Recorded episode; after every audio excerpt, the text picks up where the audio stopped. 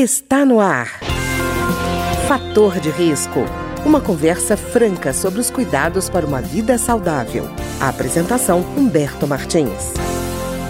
Olá, no programa de hoje nós vamos conversar sobre a chamada varíola dos macacos. E o nosso entrevistado é o epidemiologista André Ribas, que é consultor científico da Casa. A Casa é um espaço de conexão entre agentes comunitários de saúde e agentes de combate às endemias.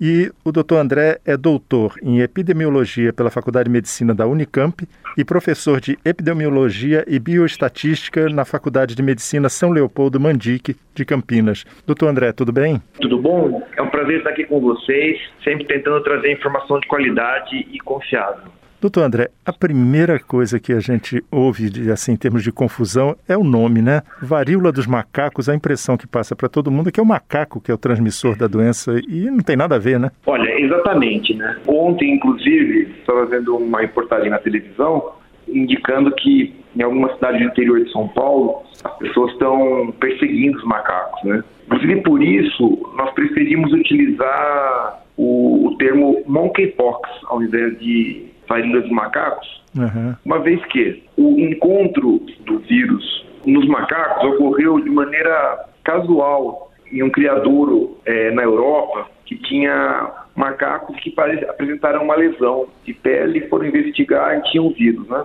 Uhum. Mas na África, de onde é originária vírus, né? O principal hospedeiro lá não é o macaco de fato, são sim os roedores, né? Então, o termo varíola dos macacos não tem razão de ser, né? Pois é, doutor André, essa é a mesma confusão que se faz com relação à febre amarela. O macaco pega a febre amarela e morre, só que o transmissor é o mosquito, não o macaco. Aí sai gente atirando em macaco, botando macaco para correr. Quer dizer, é mesmo problema, né? Olha, é até mais grave no caso da varíola do macaco, porque no caso do Brasil, nem os macacos se infectam, né? A gente não tem casos de macaco, né? No caso da uhum. febre amarela, é injusto. Na verdade, os, os, macacos eles são tão vítimas da doença como nós humanos, mas no caso da, da varíola é até mais bizarro porque não existe transmissão aqui no Brasil para o macaco, nem do macaco para a gente, né? Pois é, doutor André. E, doutor André, como é que se transmite, de fato, então, esse tipo de varíola? Olha, é uma doença que se transmite através do contato íntimo, tá? Então, se transmite por contato, por contato com superfícies e contato com pessoa a pessoa. E acredita-se que até possa haver transmissão respiratória mas de acordo com, uma, com, um contato bastante próximo. Então não é uma doença que se dissemina na população de maneira ampla, assim como aconteceu com o Covid. Então é uma transmissão um pouco mais próxima e, e portanto, é, a expansão dela está se dando de uma, uma, com uma velocidade menor. Doutor André, do jeito que o senhor está falando, essa transmissão parece que não pode então ocorrer por uma superfície, vamos dizer, contaminada, por exemplo, corrimão, mesa, talher, prato. Não seria Sim, por aí, pode né? Ocorrer. Pode ocorrer? Então, ah pode ocorrer através é, de contato direto ou indireto, né? Quando nós estamos falando em contato indireto, nós estamos nos referindo a contato, por exemplo, com objetos de uso pessoal, como toalha, como roupa, etc. Tá? Então, em tese, poderia até haver transmissão, por exemplo, numa superfície do corrimão, como está sendo colocado. Embora essa transmissão seja muito pouco provável. Geralmente, os contatos domiciliares são as pessoas de maior risco. Certo. E, doutor André, e no caso, como é que as pessoas poderiam fazer para reduzir o risco de contaminação? Olha, é importante que as pessoas que tenham sintomas fiquem afastadas, evitem contato com os outros. As pessoas que tiverem algum tipo de sintoma, é, cheia febre, mal-estar ou lesões de pele, né, principalmente as vesículas, que são marcadores da doença, que são é, bolhas né, de, de, água e na evolução podem até formar crosta. Quem tiver esse tipo de lesão precisa procurar o médico para verificar se não é a monkeypox, para poder fazer o diagnóstico acurado fazer um isolamento para não transmitir para outras pessoas. Então, essa é a principal medida. Agora, é importante que as pessoas também, antes de procurar o médico, se tenham auto, autocuidado, né? Verifiquem se tem alguma lesão e evite contato próximo com outras pessoas, caso tenha. Certo. E, doutor André, é, importante é a observação dessas lesões, né? Porque eu fico, pelo menos o que eu vi, assim, em termos de sintomas iniciais, ela é parecida com muitas infecções, né? Exatamente. As lesões iniciais podem confundir, por exemplo, com catapora, né, que é uma doença muito comum no nosso meio.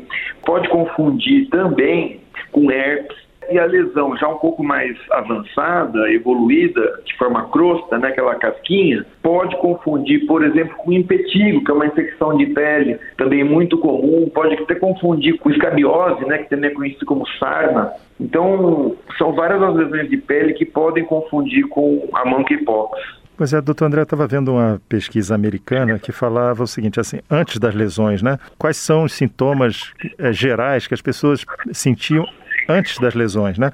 Então, por exemplo, 62% dos pacientes tiveram febre, 56% tiveram ínguas, né, o inchaço dos linfonodos, é, 41% falaram de letargia, 31% de dor muscular e 27% de dor de cabeça.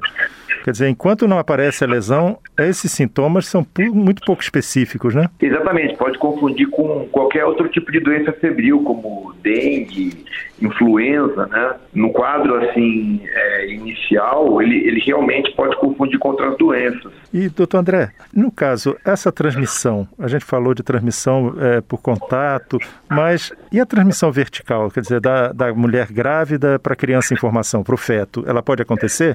Olha, isso também existe, tá? É uma das preocupações. Não sabemos ainda a repercussão no feto, porque são poucos os casos na literatura, né, desse tipo de é uma situação nova, de uma doença nova. Então a gente tem que ficar de olho, porque a gente sabe que a, a, a doença ela pode ser transmitida através é, da placenta para o neonato, né, para o feto, e dessa forma as mulheres é, grávidas são um grupo que tem que se proteger com um pouco mais de cuidado, porque existem doenças que a gente conhece que podem trazer dano ao feto, e essa também poderia ser. E, doutor André, o senhor falou em, até em risco da respiração, no caso, né, das gotículas. O senhor acha que, por exemplo, a pessoa que está contaminada, ela deve usar máscara? Exatamente. A pessoa que está infectada, ela deve ficar isolada no domicílio, tá? Essa é a recomendação durante o período de transmissão. Uma vez que ela está com uma doença que é uma doença que ainda está no início, então nós temos ainda recursos para poder fazer o isolamento e a gente precisa tentar, com todas as formas, evitar a expansão da transmissão dessa doença. Né? E, doutor André, quanto tempo de isolamento seria o ideal para que essa pessoa que está com, com a varíola? Varia um pouco, viu? Porque, na verdade, considera-se a pessoa transmissora até o momento em que termina de cair todas as casquinhas, né? as, as crostas, né? Isso pode variar de 15 até 15 dias até um mês, né? Ah, tá certo. Quer dizer, é um período que tem que observar especialmente essa questão das casquinhas, né? Exatamente. Eu digo isso porque então, a pessoa é... com a casquinha pode ter a ilusão de que, bom, já está com a casquinha é como um ferimento cicatrizado, já não há risco, mas há sim, né? Isso. É importante as pessoas notarem, porque esses estudos que identificaram, eles foram feitos é, através de coleta de material da pele, né? Então, uhum. sabe-se já, está muito claro como que se dá essa transmissão né? E qual, qual o período de eliminação. Então é importante que as pessoas se cuidem para evitar a transmissão e a gente tentar diminuir o risco né, comunitário e até talvez conseguir controlar a doença. Né? Pois é, doutor André, existe tratamento para ela ou é só esperar passar mesmo? Olha, é... a questão é a seguinte, existe tratamento, tá? O tratamento é de supervisão, só que, na verdade, a gente tem alguns antivirais não tão amplamente disponíveis no Brasil, mas eles existem, são utilizados para formas mais graves. E também o tratamento do sujeito com a doença é, na verdade, evitar que as lesões de pele se tornem infectadas e venham né, a ser portas de entrada para uma infecção sistêmica. Então, a pessoa tem que cuidar daquelas lesões de pele para não, não terem é, é doença mais grave. Certo. E, e, doutor André, existe vacina contra esse tipo de varíola? Olha, existem vacinas para esse tipo de varíola que ainda não estão sendo amplamente é, produzidas, mas a, a vacina para a, a varíola humana, que era aquela forma que a gente tinha aqui entre nós até a década de 70, né? Uhum. Então aquela a vacina contra a, a varíola humana, ela protege tanto de infecções brandas, mas principalmente contra infecções graves pelo vírus da monkeypox. Certo. E, doutor André, também uma coisa importante é que eu vejo, por exemplo, informações sobre a mortalidade com relação a, essa, a esse tipo de varíola, né? Aí se fala numa mortalidade entre 3% a 6%, mas não existem dados muito seguros, né? E aí se compara, por exemplo, com a varíola, quando ela estava no ápice, né, antes dessa erradicação, e ela, o percentual dela era de 30%. Então pode dar uma falsa impressão de segurança de que não existe risco de morte, mas existe, né? Olha, é, é, importante a gente entender que existe um risco de morte, mas ele é bem pequeno, tá? Uhum. Ele, é bem, ele é bem menor do que na varíola humana, tá? Tanto nesse surto, assim, que está tendo já com milhares de casos em todo o mundo, não existe ainda uma dezena de óbitos, tá? Então o risco é bem menor do que a varíola humana. A varíola humana em algumas situações chegava a mais de 30% de letalidade, ou seja, todos que adoeciam chegava a mais de 30%.